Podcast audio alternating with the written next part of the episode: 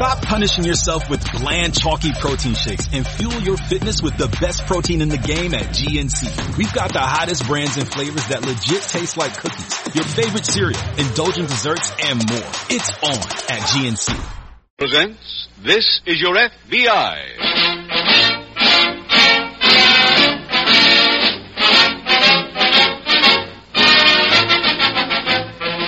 This is your FBI, the official broadcast from the files of the Federal Bureau of Investigation. Presented transcribed as a public service by the Equitable Life Assurance Society of the United States and the Equitable Society's representative in your community.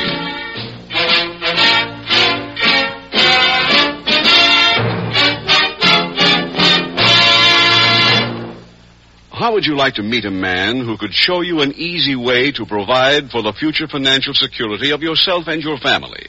Well, just pick up your telephone anytime and call your local Equitable Society representative. Giving you peace of mind is his business. Talking things over with this friendly, helpful neighbor won't cost you a penny. In about 14 minutes, I'd like to tell you more about him. He can help you, too, enjoy the many benefits of membership in the Equitable Life Assurance Society of the United States.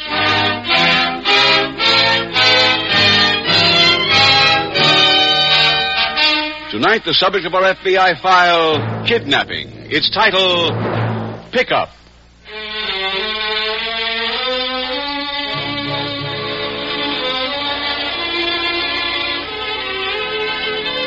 In the field of fiction, the recurrent theme of the perfect crime almost invariably concerns the act of murder. Yet in cold fact, the murderer is, among all criminals, the least likely to evade apprehension and arrest. Figures in the uniform crime reports compiled by your FBI show that in 1951, 94.9% of the murders committed in the United States were cleared within the same calendar year. Today and every day, law enforcement officers throughout America are proving the truth of the old adage that though it has no tongue, yet murder will speak. Tonight's FBI file opens on a street corner in an eastern city. It is approximately 1 a.m. A cold, drenching rain has been falling intermittently for several hours. The two young women who stand beside a bus stop sign, peering down the almost deserted street, hold soggy newspapers over their heads in an effort to shield themselves from the elements. Oh, oh, here it comes again. Oh, isn't that bus ever going to come? Oh, this newspaper leaks like a sieve. I'm sorry. I should have brought the umbrella. You certainly should have. Oh, I still think we should have let Bob Hershey drive us home. Oh, Ellie, not me. One, just one dance and he gets fresh. Want to lift, girls? Ignore him. Well, come on. It's raining. It is, isn't it? Oh, you both look about half drowned. That's why I stopped. Well, how about it? You want that ride? Oh, I, I guess not. Thanks anyway. Hey, look. Uh, this isn't a pickup. I mean, I don't usually do this. Sure, sure. Well, have it your way. Wait a minute, mister. Ellie, he looks all right. Besides, that bus is never going to come. I don't know, Joanne. I... Oh, Ellie, you can protect me. Okay, mister. You've got passengers.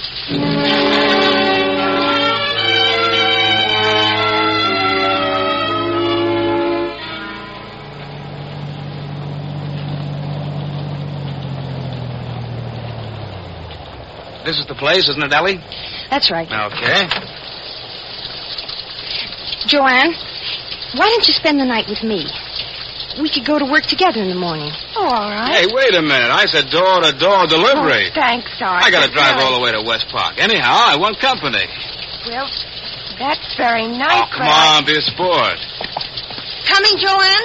Yes, I, I think so. Forget it, Ellie. She's going home. Oh, Art, please. I said I'd really- take you home now, didn't I? What's the matter? Don't you trust me? Joanne, I. Joanne!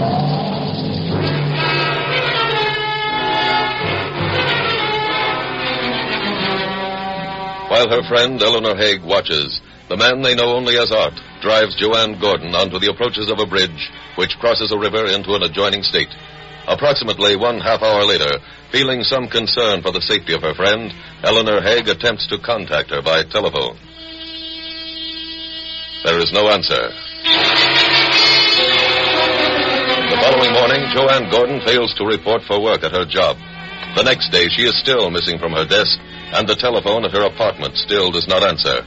Finally, on the morning of the third day, Eleanor Haig goes to the police and makes out a missing persons report, stating that Joanne Gordon, age 28, born Davenport, Iowa, blonde, blue-eyed, single, has disappeared. 24 hours later, at the local FBI field office, Special Agent Jim Taylor emerges from the elevator. He is met by Special Agent Richard Schwartz. Jim? Oh, hello, Dink. Uh, that girl the SAC wanted us to interview? Yeah? She's waiting in the interrogation room. Good. She the one the police sent over? Yeah, that's right. Name's Eleanor Haig. Here's the file. Thanks. Suspected kidnapping, huh? Uh huh. She saw the missing woman being taken across the state line, so the police referred it to us. Oh, go ahead, Dick. Thanks. Miss Haig? Yes. Miss Haig, I'm Special Agent Taylor. This is Agent Schwartz. Hi, how do you do? How do you do? Do you mind answering a few questions for us? Oh, a- anything, anything at all. Fine. Now, your friend, uh, Joanne Gordon. She wasn't in the custom of going off with strange men. No, no. And she's been missing for the last four days, is that right? Yes. Uh, at first, when she didn't come to work, I, I thought. Well, she she'd been talking about taking a few days off to go visit her brother and sister-in-law in Florida. You checked them? Yesterday morning. They hadn't heard from her. I see. Now, um, this car that picked you up, Miss Hay, you didn't get the license number? Uh, I, I'm afraid not. It, it was raining, you know. Would you recognize the car again, do you think? I might. It was a black coupe with red seat covers. What about the driver? A man who, uh, say, called himself Art. I don't know. eh, He was 30 or 35, but he looked younger. Sandy hair, a real short cut. You know, a butch. You, you're going to find Joanne, aren't you, Mr. Taylor? You're going to be able to find her.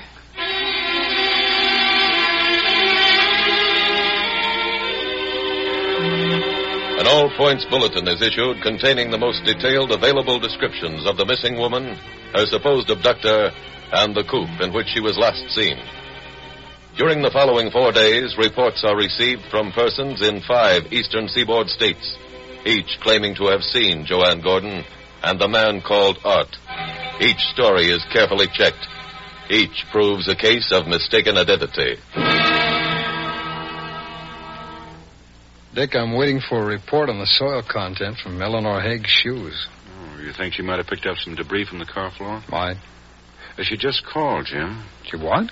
Uh, she's had a letter from Joanne Gordon. Legitimate? Well, she's not sure. She thinks so. It's typed. Has a few mistakes a professional stenographer might not make, but sounds like her friend was pretty excited. Oh. What's it say? That she's with Art, that they've gone to Shore City, that they're planning to get married. New Jersey postmark? No, Baltimore. Letter says she was mailing it on the way. What about the signature? Well, that was typed, too. Well, the Haig girl says that's not too unusual. Huh. Maybe it's all been a wild goose chase, Dick.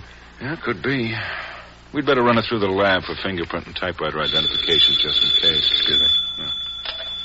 Agent Taylor. What? Black coupe. Yeah. What about the upholstery? That's right, red seat covers. Yeah. Thanks a lot. Yes, thanks. It'll help. That our car? Sounds like it. Midvale Police reports a black coupe abandoned on a side street. Been there over a week.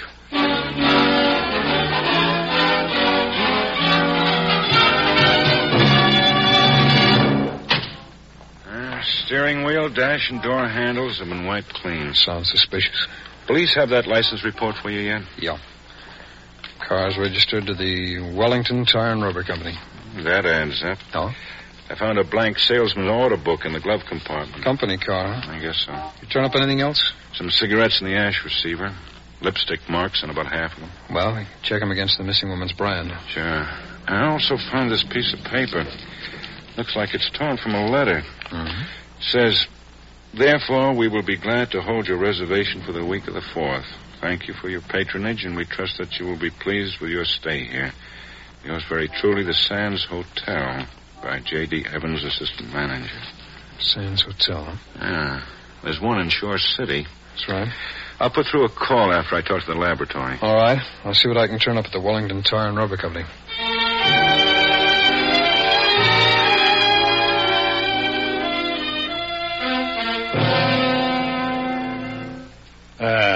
Yes, yes, Mr. Taylor. That automobile is most certainly one of ours. Matter of fact, I was discussing it with our transportation director just this morning. Oh? We were considering reporting its disappearance. Well, why didn't you, Mr. Wellington? Well, uh, Arthur Foster, the salesman assigned to it, has been one of our most uh, trusted employees. We wanted to give him every opportunity to straighten it out. You say had been? Yes. He came in here, oh, I guess about a week ago, I think it was, collected commissions due, and handed in his resignation. Did he give any reason? Said it was his doctor's orders. Nerves were shot. Had to take a long rest. He didn't say where he was going, did he? Mm, no, no, he didn't. And the uh, car, sir? Well, we waited a day or two expecting it to come in, and then I called his wife. And? Well, she seemed to think he was still on the road. Well, have you talked to her since? Mm, no. Well, do you know his address? Lives somewhere out in the suburbs. Nice little house. Controller will be able to give you the address. All right, fine. Thank you, sir. Oh, there's uh, one more thing. Yes? When Foster was last in, you wouldn't know if he used a typewriter. Uh, why, uh, yes, yes. As a matter of fact, he did. Said he had a couple of letters to get out, and I told him to use the machine in the salesman's office. First door, right down at the end of the hall.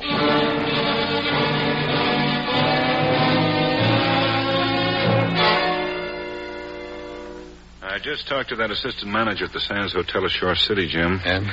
And Arthur Foster had a reservation, all right, but he never kept it. Uh-huh. You get a lab report on that typewriter sample? Yeah, it checks with the letter that Eleanor Haig got. Character spaced even, light stroke. Lab says there are indications the letter was written by an inexperienced typist. Well, that rules out Joanne Gordon. Now, the letter's a phony. Foster's her man, all right.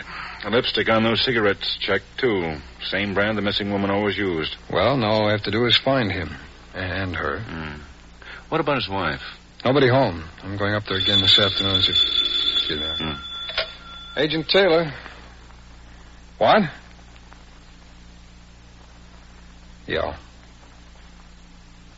No, we're expecting that. Yeah.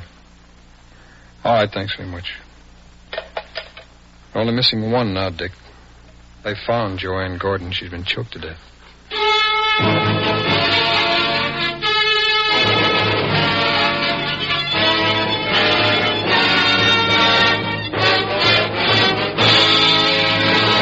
We will return in just a moment to tonight's exciting case from the official files of your FBI.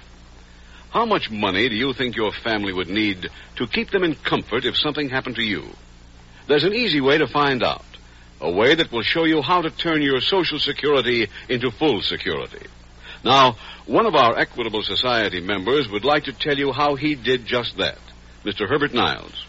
Well, I've got Social Security. But I found out not so long ago that that would give my wife and children only $107 a month. Now, I'd like to know how any family could live on that at today's prices. Not very many. So what happened? Well, my wife and I heard you describe a chart on this program that sounded like the answer. That's the famous equitable fact-finding chart for fathers and mothers. It's free to everyone. Did it help you, Mr. Niles? You bet it did. I called up our local Equitable man right away. The chart in less than ten minutes helped us figure out just how much extra money would be needed to keep my wife and youngsters well fed, well housed, and well clothed until the youngest was through high school. Then what did you do? Well, when I found out that with a little extra money, I could turn my Social Security into full security, I became a member of the Equitable Society. That Equitable Family Security Plan is just what every family man needs. Anybody who has Social Security and wants to turn it into full security for his family ought to call up his local Equitable man right away. And that's good advice. If you want to turn your Social Security into full security, call your local Equitable representative. First, ask him for your free copy of the Equitable Fact-Finding Chart for Fathers and Mothers. You'll find him very helpful in solving your family security problem. He's a specialist in insurance. He's a solid citizen in your community, and you'll find him friendly and helpful. Consult the yellow pages of your local telephone directory for his phone number. You'll find his name listed under Equitable. That's E Q U I T A B L E. The Equitable Life Assurance Society of the United States.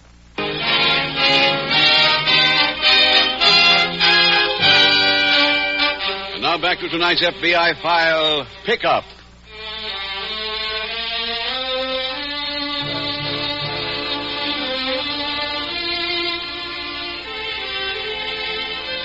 The investigation of a crime commonly passes through several phases, among which perhaps the most important is that of identification. Frequently, as in tonight's case, identification may depend on a grain of soil, a scrap of fabric, a bit of hair, a smear of blood or food or cosmetic, the imprint of a rubber heel, a typewriter key, an automobile tire.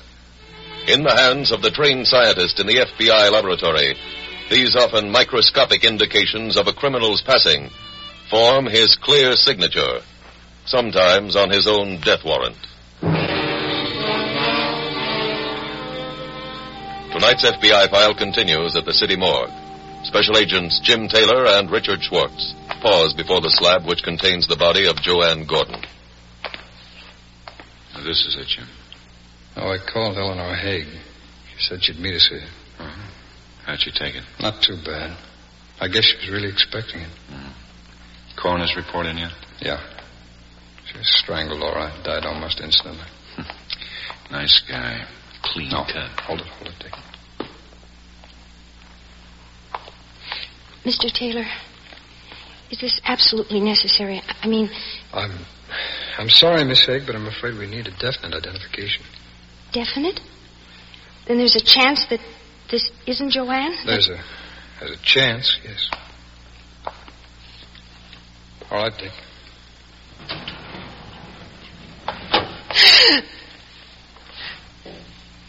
Well, Miss Haig, Yes. Yes, that's Joanne. Thanks. Thanks very much. That bracelet. She's still wearing it.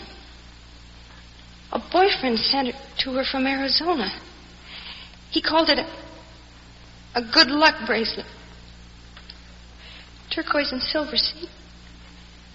For good luck. take me out of here! Take me out! Take me out!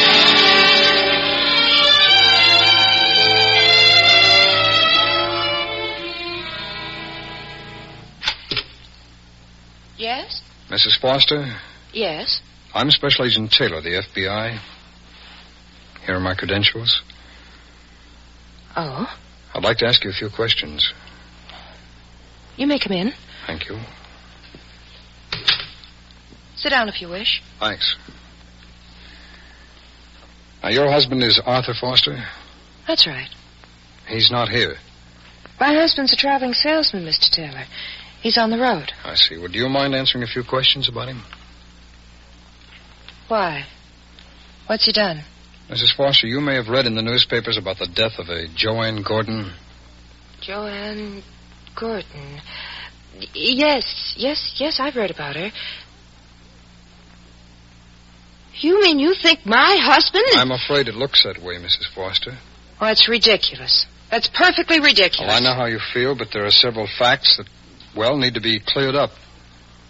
For instance, Your husband did drive a black coupe, didn't he? Belonged to the company, yes. He's using it now. No, I'm afraid not. As a matter of fact, he's not working for the Wellington Company anymore. I don't believe it. Well, you can check that if you like. Art's a good husband. He's he's reliable. We have a family, Mr. Taylor. Two daughters. He's a good father. When did you see your husband last, Mrs. Foster?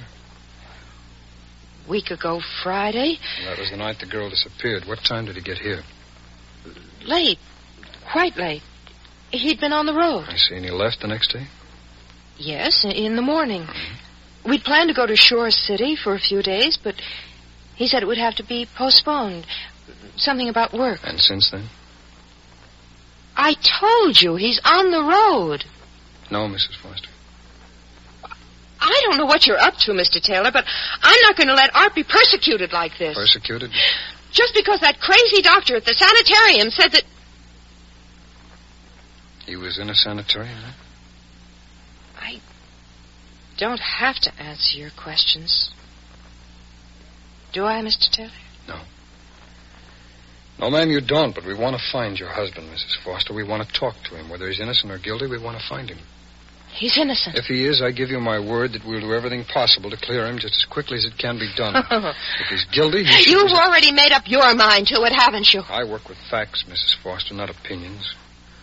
You said you have a daughter. Two of them. Well, whoever did this thing is still at large. We want to catch him. Get out! Very well.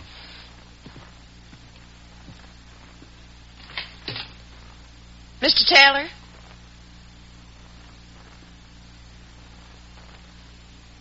Yes, ma'am. I'll answer your questions.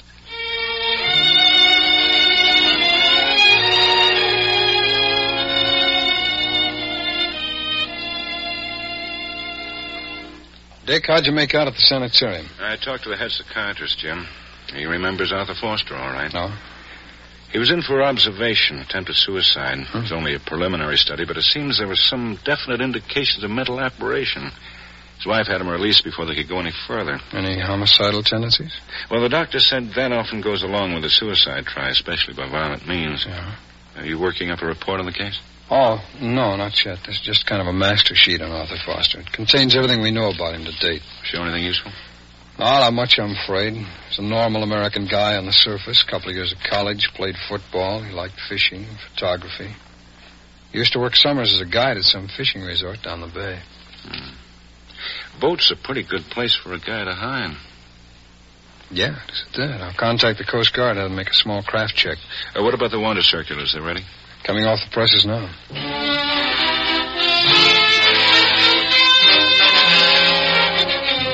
Net around Arthur Foster is made of fine mesh. Circulars containing pictures and a full description are distributed to police departments, county and state law enforcement agencies, and service organizations in 18 states. Coast Guard and customs officials are alerted to be on the watch for the wanted man, as are ticket agents for all forms of interstate transportation. Foster's home, his former place of employment, and all of his known haunts are put under 24-hour surveillance. A week passes, and another, and Arthur Foster has not been taken into custody. On Thursday of the third week, nearly a month after Joanne Gordon and Eleanor Haig had accepted a ride in the rain from a stranger, a message is received at the local field office from the sheriff at Wilbur Cove. A man answering the description of the fugitive has been seen in the vicinity and is believed to have taken possession of a deserted fishing shack located several miles up the beach. Special Agent Jim Taylor hurries to Wilbur Cove to investigate. There it is down there, Mr. Taylor. The tar paper shack by the tidelands. Okay. How many men have you got, Sheriff? Five deputies staked out in those dunes. Uh-huh. They armed? Yep, rifles. All right, tell them to cover me. You mean you're going down there alone? That's right. Ain't you figuring on shooting it out with him? Not if I can help it. Foster! Are you in there, Foster?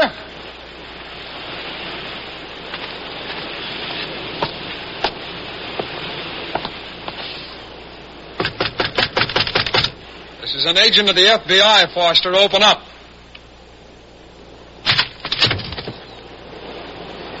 Are you Arthur Foster? That's right. Come on in.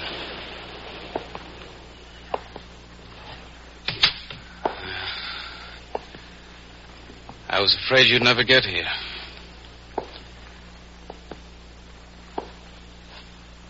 I killed her, didn't I? Yeah. I didn't mean to. You want to talk about it? I guess so. You left Eleanor Haig off in front of her apartment. Then what? Me and the other girl, Joanne, we stopped over the bridge. Had something to eat. Then we drove around for a while, parked on a side street. I started to kiss her, and I don't know what came over me. It was like a light right behind my eyes. It hurt.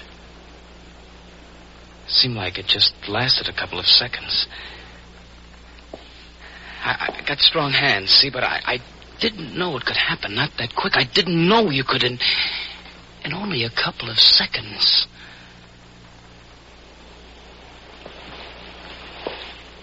Well, then you knew she was dead. Not right away. I wasn't sure. I thought maybe she'd fainted. I kept trying to bring her out of it, and then I I knew. And after that? Drove around for a while. Then I went home. Body still in the car? Yeah. All night. The garage. Next day I, I started out. I figured I'd drive to the bay, and I, I got scared, and I, I dumped her. Well, I, I guess you know the rest. Yeah, most of it. There's just one thing that I, I, I don't get. Yeah? What happened to me? I was just an ordinary guy. Sure, I, I chased around a little, but but I'm no killer. What happened? Why did I do it? Why? Why?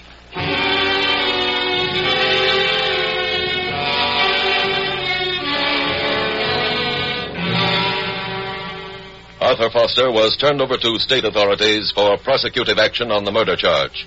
Following psychiatric examination, he was pronounced of unsound mind and was committed to an institution for the criminally insane.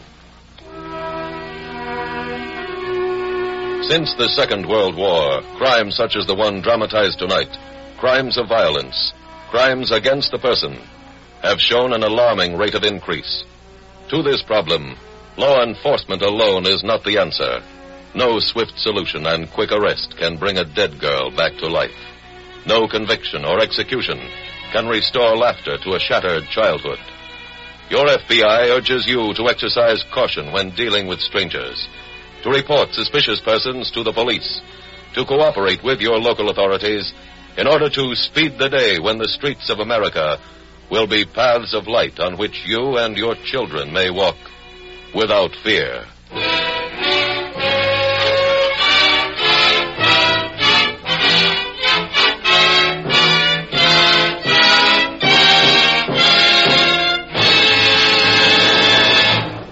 There's one thing I wish you'd keep in mind.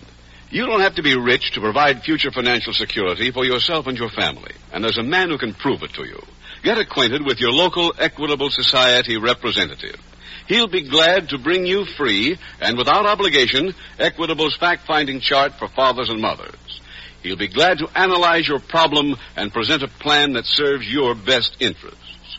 No matter what your life insurance problem, home ownership, your children's education, independence when you quit work for good, he knows the answers.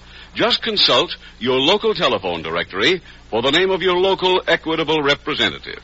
You'll find it in the yellow pages listed under Equitable, the Equitable Life Assurance Society of the United States.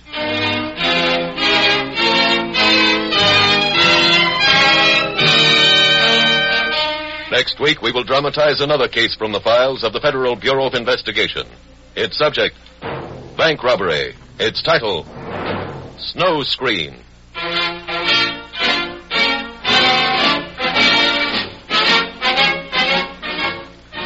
The incidents used in tonight's Equitable Life Assurance Society's broadcast are adapted from the files of the Federal Bureau of Investigation. However, all names used are fictitious, and any similarity thereof to the names of places or persons, living or dead, is accidental. Tonight, the music was composed and conducted by Frederick Steiner.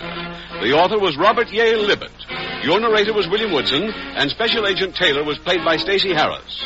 Others in the cast were Irene Anders, Michael Ann Barrett, Sally Cassell, Walter Catlett, Tony Hughes, Bill Johnstone, and James McCallion. This is Your FBI is a Jerry Devine production. This is Larry Keating speaking for the Equitable Life Assurance Society of the United States and the Equitable Society's representative in your community. and inviting you to tune in again next week at this same time when the Equitable Life Assurance Society will bring you another thrilling transcribed story from the files of the Federal Bureau of Investigation. Snow Screen on This Is Your FBI. Stay tuned for the adventures of Ozzie and Harriet. There's fun for the whole family when Ozzie and Harriet come your way next. This program came to you from Hollywood. This is ABC Radio Network.